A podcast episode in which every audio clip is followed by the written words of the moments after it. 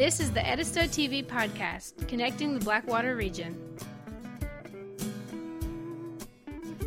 Welcome to episode 24 of the Edisto TV podcast. I'm Hugo. And I am Tom. And we are back once again.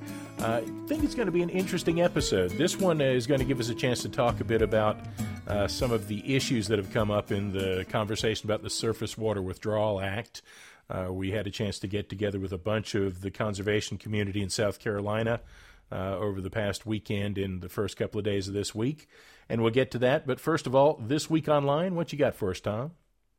Well, the one I think uh, worth note is the uh, link to a story in the state newspaper, which uh, talked about the South Carolina Manufacturer Alliance giving an award to DHEC's director, Catherine Templeton, for the Defender of Manufacturing Award, recognizing her as a business friendly approach uh, in performing her duties in DHEC. I'm, I'm just kind of trying to read between the lines. What do you think that means, Hugo? Well, I mean, there is an obvious uh, um, interpretation we could put on that.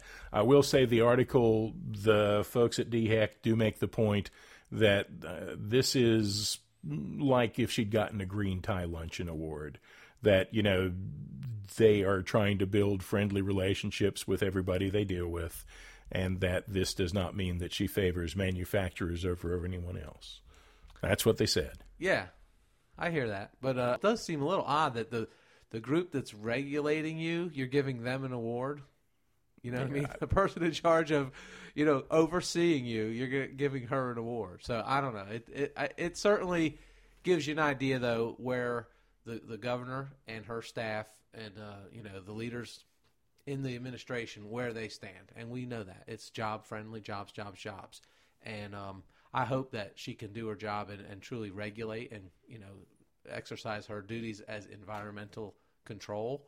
Um, you know, even though she is clearly the hero of of the manufacturers alliance. I, I, hear what you're saying, and I, you know, I do think that there is a certain amount of separation between the professional staff at DHEC who do the actual monitoring and licensing and permitting and that kind of stuff, and the appointed director of the agency. But it certainly does give you an idea of what the state government seems to value as it uh, plans and implements policy. Yeah, and I'm I'm not for you know useless bureaucracies that just slows down business. I mean, I think I'm I'm think most people are pro business, but um, they do have a job to do. And, and as we see, um, one of the things we saw over over this uh, trip uh, this past weekend was the Pine. Um, what's the name of the place with all the waste? Oh, the Pinewood um, landfill. Pinewood landfill. That is a perfect example of what happens if business people are pretty much allowed to do what they want. If we don't regulate what they do or watch over what they do, and the next thing you know, we've got you know tons of waste that we can't seem to get rid of. Yeah, and you know our good friend Bob Guild, who is one of the leading environmental attorneys in the state of South Carolina, has been fighting the fight on the Pinewood landfill for twenty something years now. I think uh, he said that he thought they had it all settled in 2000 and that uh, now they're back at it again. So we'll save Pinewood for another day. Um, this episode, we're going to feature some of the conversations uh, that focused on the Surface Water Withdrawal Act uh, as we got together with conservation leaders, and we'll come back with that right after this.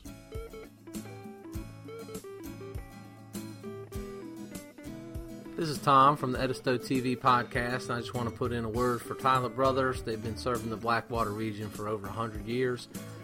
They have a lawn and garden center with plenty of Stihl and Husky chainsaws, weed trimmers, blowers, plenty of Husqvarna mowers, and if you've got a lot of grass to cut, check out those Husqvarna zero turn mowers. They have three or four different models to choose from.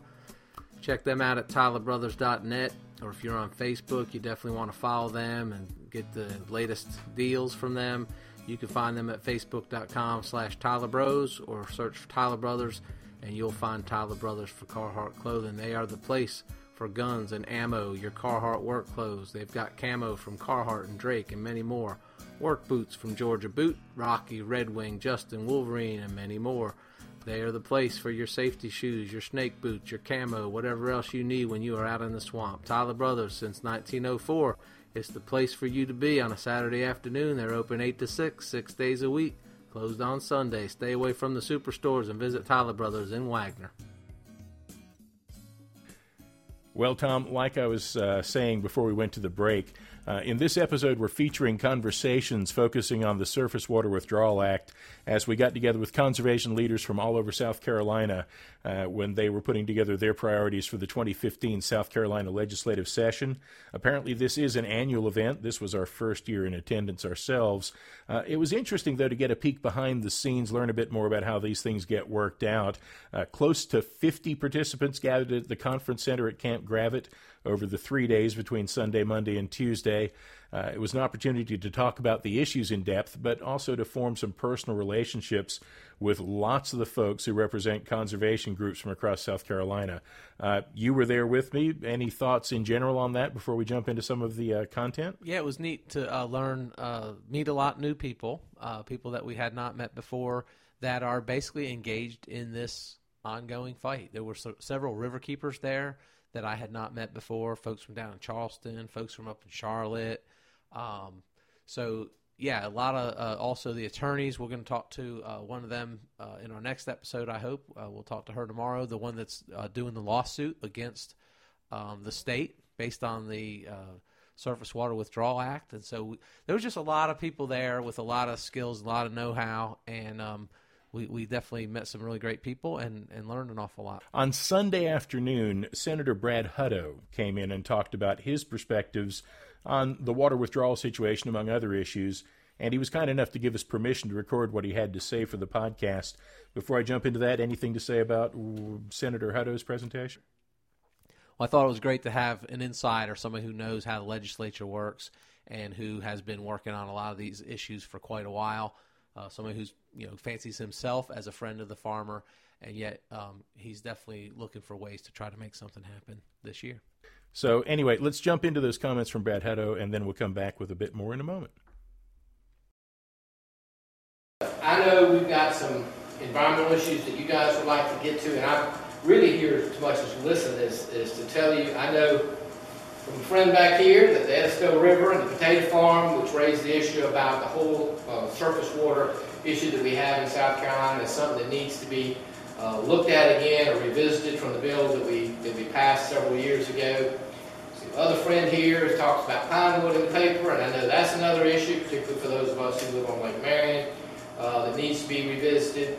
Uh, we did get the solar bill passed last year. Hopefully that's working well. Sometimes after we pass a major piece of legislation, we find out that it didn't do exactly what we thought it was going to do, and we have to go back and tweak it. But I hadn't heard any rumblings yet that somehow we need to, to deal with that. And I usually, on most of those bills, say, let's let it work for a year or two or three before we go back and try and change it. I would say the same thing about the surface water bill, but we didn't envision, I can tell you, I don't think anybody envisioned anything of the magnitude of the request that, that was filed when the potato farm came. We just, just didn't envision it.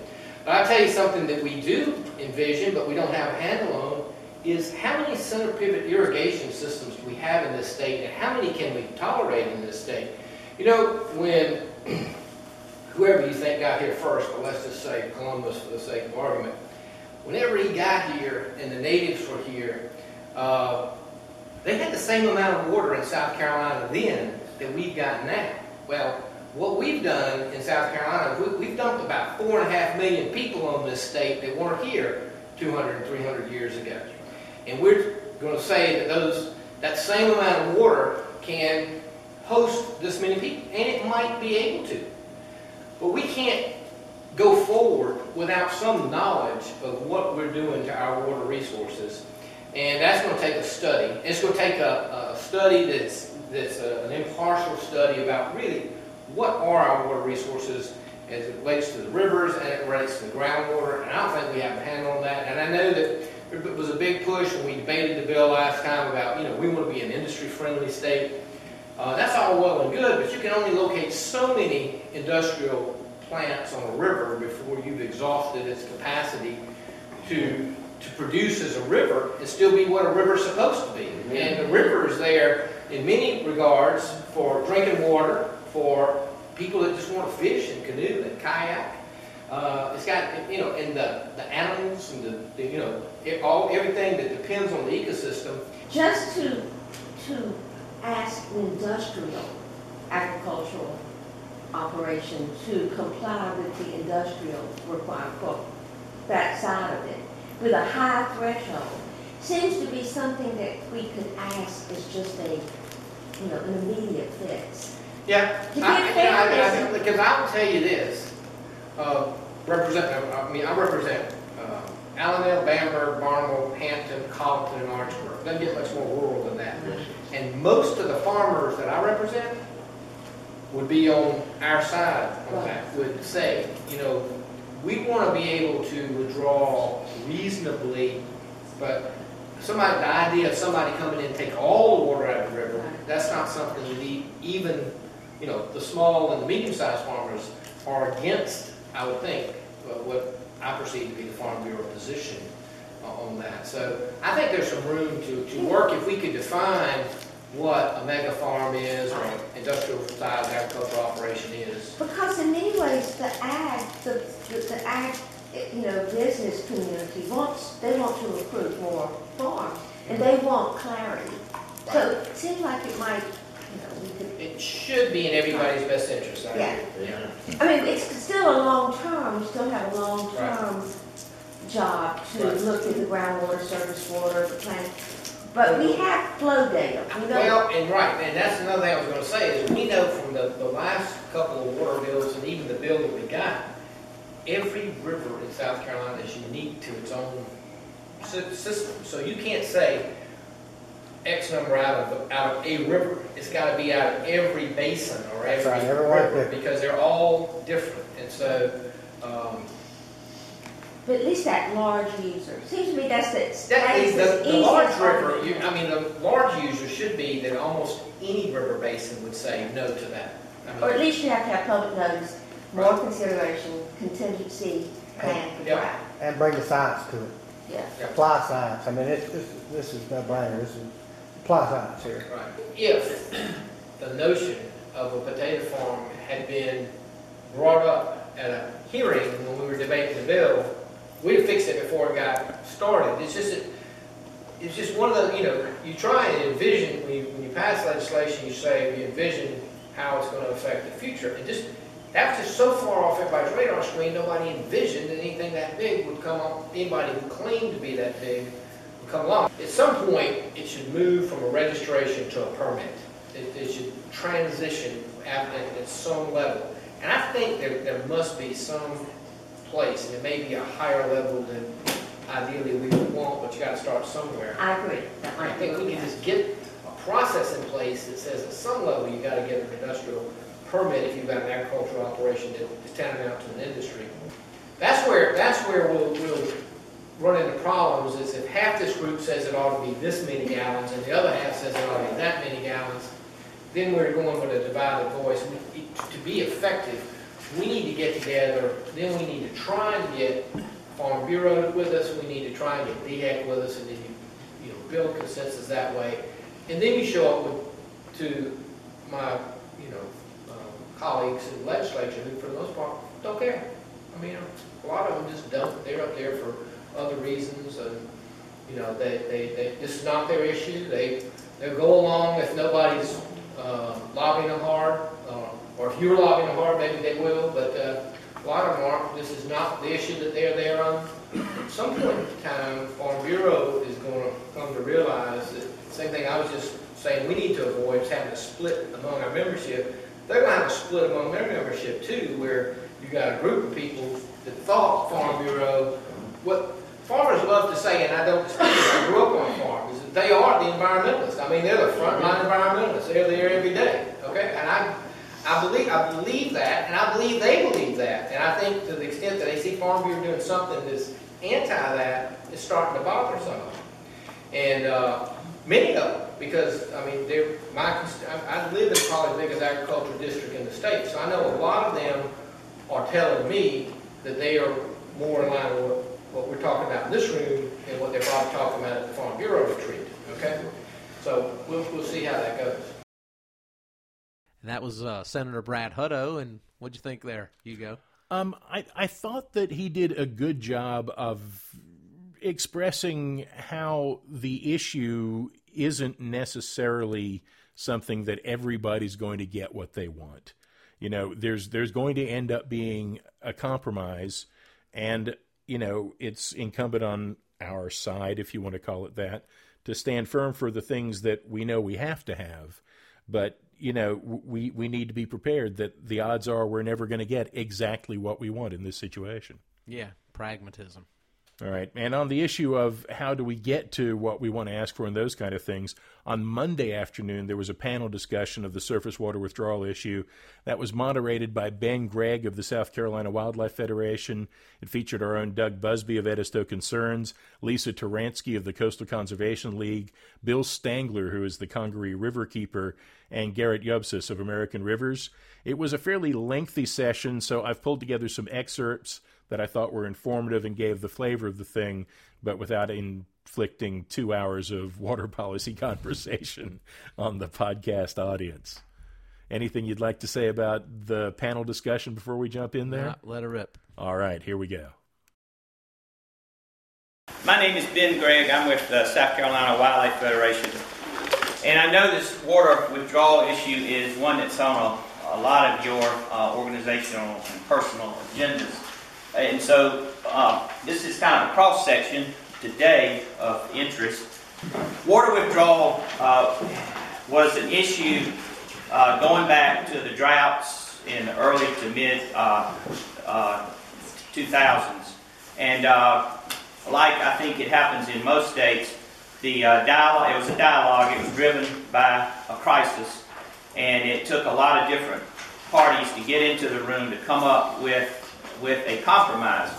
That compromise called for, in 2010, the law passed, the compromise was to uh, require future withdrawals of water uh, of 3 million gallons and over per month to require a permit from Department of Health and Environmental Control. That compromise was agreed to by, uh, by the conservation community um, there was one there was one snag in the in the uh, compromise. Uh, the uh, Farm Bureau said that we will not support this bill unless agriculture is exempted from the uh, permit requirement. Uh, at that point, the uh, there was a, a, requirement for registrations over the three million gallons to to be required by DHEC, which is a a little, a lot, much lesser process than a permitting process. And with that provision in there, then the law, the law passed. From the conservation community point of view, um, it was take it or leave it, and we thought uh, the three million gallon uh, a month standard was a good permitting standard, a good trigger for permitting uh, in in the industrial area and in the municipal and um, public water withdrawal area. So that was that was a compromise that we came up with in 2010. So rocking and rolling along for three years, and uh, all of a sudden we find that there has been a, a registration uh, in the agriculture area from a, a company called Walther Farms, and Doug Busby is uh, has been on this since day one along with, of course, Tim Rogers and his group, Friends of the Edisto. And I'm going to let Doug take it over from here and tell us a little bit about uh, how how you got involved locally and uh, and uh, just give us a little evolution on, on where y'all are, Doug. Mr. Moderator and conservation leaders of South Carolina. My name is Doug Busby, and on behalf of the Edisto Concerns and Friends of the Edisto, I would like to thank you for caring for conservation in South Carolina. Many of you have been involved in the conservation process for many years, and for that I would like to say a personal thank you, and I do, I mean that. I am ashamed to say it, but I've only in the last year become a member of, a of the Conservation Coalition. Until recently, I was content and did not see a real need to join until that need landed in my backyard and threatened the very existence of the Edisto River, which I love, which I love so. Now I'm trying hard to make up for that lost time. I'm not a farmer, but I come from a farming family. Many of my family members are still farming. And my son is, is a senior at Clemson, majoring in agriculture education right now. We are not against the farmers. We are against the law that promises more water than we have. I was raised hunting and fishing the swamps of the Edisto River, and I know firsthand the variable flows that occur on this river. What has occurred on the Edisto with the large corporate farms can occur on any, any river and stream in the state. We've already seen instances this year where the safe yield is four times the actual flow of the river. We have seen historic low flows, even though we were not in a drought. I fully realize that many of you, many of the conservation organizations are dealing with many different issues that are of great importance. But rivers that do not flow because of cor- corporate withdrawals cuts to the core of what South Carolinians are really about. I cannot think of South Carolina without thinking of the beauty of the rivers. With that in mind, I would urge you to make this issue the cornerstone of our legislative agenda for the upcoming year. Let it be known that Edisto Concerns and Friends of the Edisto have committed all we have to correcting the flaw in this law.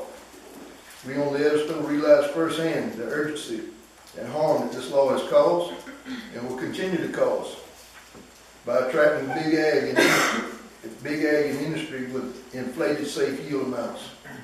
We are calling upon our neighbors and our friends throughout South Carolina to join us in the fight. After much, much consideration, Friends of the Edisto and Edisto Concerns has concluded that any legislation that will give our rivers any real protection must include a permitting process for big ag, for large agricultural withdrawals. The permitting process addresses many of our concerns, though not perfect, but it creates a method of accountability and enforceability. South Carolina is a special place, and a major reason is the beauty of our rivers. We must find a balance in our public policy that protects the interests of all the users of our public waters in a fair, reasonable, and sustainable way. That should, that should be the objective of our laws, and that is why reform is essential. Again, thank you for hearing my cry and for fighting the conservation battle while I was asleep. But let there be no doubt, I have awakened. And I look forward to serving in whatever capacity, cooking, cleaning, whatever. Whatever is needed to help further the cause. And I thank you, I really do. I thank you from the bottom of my heart. I appreciate y'all fighting the fight and having the battle started. And Mr. Ben and Miss Ann and a lot of you older ones, gentlemen from DNR and, and Bill Marshall and Bob God, all of y'all that, that have been fighting the battle so long, I, I want to thank y'all for fighting. I enjoyed for many, many years what y'all were fighting for and took it for granted. I think now I'm gonna turn it over to Lisa. I know she has a hard act to follow. First of all, I want to touch on the points that we all agree on. I think every single person in this room recognizes that the Surface Water Withdrawal Act is flawed. Right? Are we all in agreement? Yeah. Yeah. Um, so we recognize it's flawed, and it's flawed primarily because of this exemption involving agriculture. But what we aren't really asking is what else is flawed about it. Are we happy with the permitting process? Are we happy with safe yield, the way it's calculated? And I think we all fall in different areas on that. Um, but really, if we were to sit down in a room and create our own bill, just us, I think it would, we would have 100% agreement on it. And so that leaves us with this, this common vision of what we think will protect the rivers. Um, and then the reality of what it takes to get us closer to that vision and ultimately to realize that vision. And, and that's what I want to talk about. So I recognize it's flawed. I recognize we need to do something, but how do we get to exactly what that is? And then, more importantly, in order to succeed, all of us in this room have to be behind it. Um, because, you know, we become weak when we are fragmented. And so that's what I want to talk about today. Um, so, the approach, first of all, what are the problems in the law? I think that they fall in two main categories from what I've heard. I would love to hear um, other thoughts on it, but the uh, permitting issue, we need to have some sort of threshold, whether it's an amount or a percentage, um, you know, that we then have agricultural users apply for a permit, right? That's, that's one of the suggestions out there. Again, there are different ways to get to that, and there are many, there's a spectrum of what that threshold is, from 3 million gallons to 800 million gallons a month of water withdrawal. Um, number two, safe yield. Is the safe yield, is the, the 20, 30, 40 calculation adequate? Do we like our permitting structure? Is this, is this really safe? Is it safe yield? Um, and do we want to touch that number? Um, because really, if we are saying that we are going to make ag users adhere to a permitting process, does that permitting process ultimately protect the river? Because that's where we want to go, right? Um, you know, we don't want to go through this again, where we're not paying close attention to some of the loopholes. So, that, that's it for now. Thank you, Was that Lisa. fine? I kept your seat warm. Thank you. Um, now I'm going to turn it over to Bill Stangler, who is the Congaree Riverkeeper, uh, which Congaree Riverkeeper reminds us that this is a statewide issue. It's not, it's not only about the Edisto. The Edisto has been in the spotlight, but this issue is, uh, is about uh, all of our rivers in South Carolina. You know, we're sitting here today uh, in the Edisto watershed, um, and if you follow these creeks down a little bit, you'll get to the South Fork and, and to where this issue really kind of picked up. Uh, and Edisto is near and dear to me. Uh, I spent a lot of time kayaking on it and fishing on it. I guess it's my fourth favorite South Carolina river because I'm obliged to say that my three I work on are the best. Um, but um, it's not just an Edisto issue. Uh, and that's why my organization is working on this. That's why so many people are here working on this. Uh, this, this flaw in the surface water law um, can impact every river in this state. Uh, that's why it's really important that we recognize this is an issue we all need to come together on uh, and work on and address. Because um, it's not going to just be uh, the folks um, working in Edisto, Friends of the Edisto Concerns that get this done. We're all going to have to do it together. This kind of idea that we can fix the whole Surface Water Withdrawal Act. You know, let's let's put the best thing out there. Let's make this you know this wonderfully science-driven piece of policy that's going to protect every river in South Carolina. I want to do that. I think that's great. I think uh, you know if we started a couple years ago, get uh, some uh, raise some money, do a bunch of research, um, spend a lot of time working out the idea, the strategies, building campaigns around it, um, we could be there. But we're not. We didn't do that. We're reacting right now to one piece of this issue, and that is the ag exemption. So while we're going to work on that, I want all of you to be thinking about what are we going to do three, five years from now when we really do want to put that really great piece of uh, legislation in that fixes this problem long term and does all that. Let's start that heavy lifting so that we're not having this conversation a couple years from now and say, boy, we wish we would have started that that last time. So this is kind of that, uh, that call to action that we need to start thinking uh, more strategically. Let's be less reactive and more proactive on some of these issues. I know, uh, I think everybody here knows Gerrit Jöbsis. He's, uh, of course, the regional director of American Rivers. We do have to come up with kind of an agreed-to strategy, agreed-to um, process that those that have already working on this issue um, are are interested in pushing, but also that the, the coalition as a whole, now that we have our coalition here, that we as a whole agree to this and we agree to support the coalition, I mean, this, the, the position that, that, that we think is the best. We uh, reiterate, we can't get everything we want. We know that the policy we have right now is not based on the best science.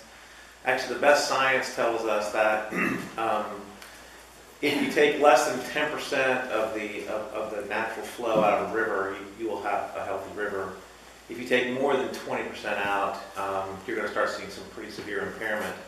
And our law, the way it's written, you're allowed to take 100% of the water out of a river uh, if you're an agricultural withdrawer. So we obviously have some big gaps between our current policy and what science tells us. Um, there are, you know, a lot of options how we address that.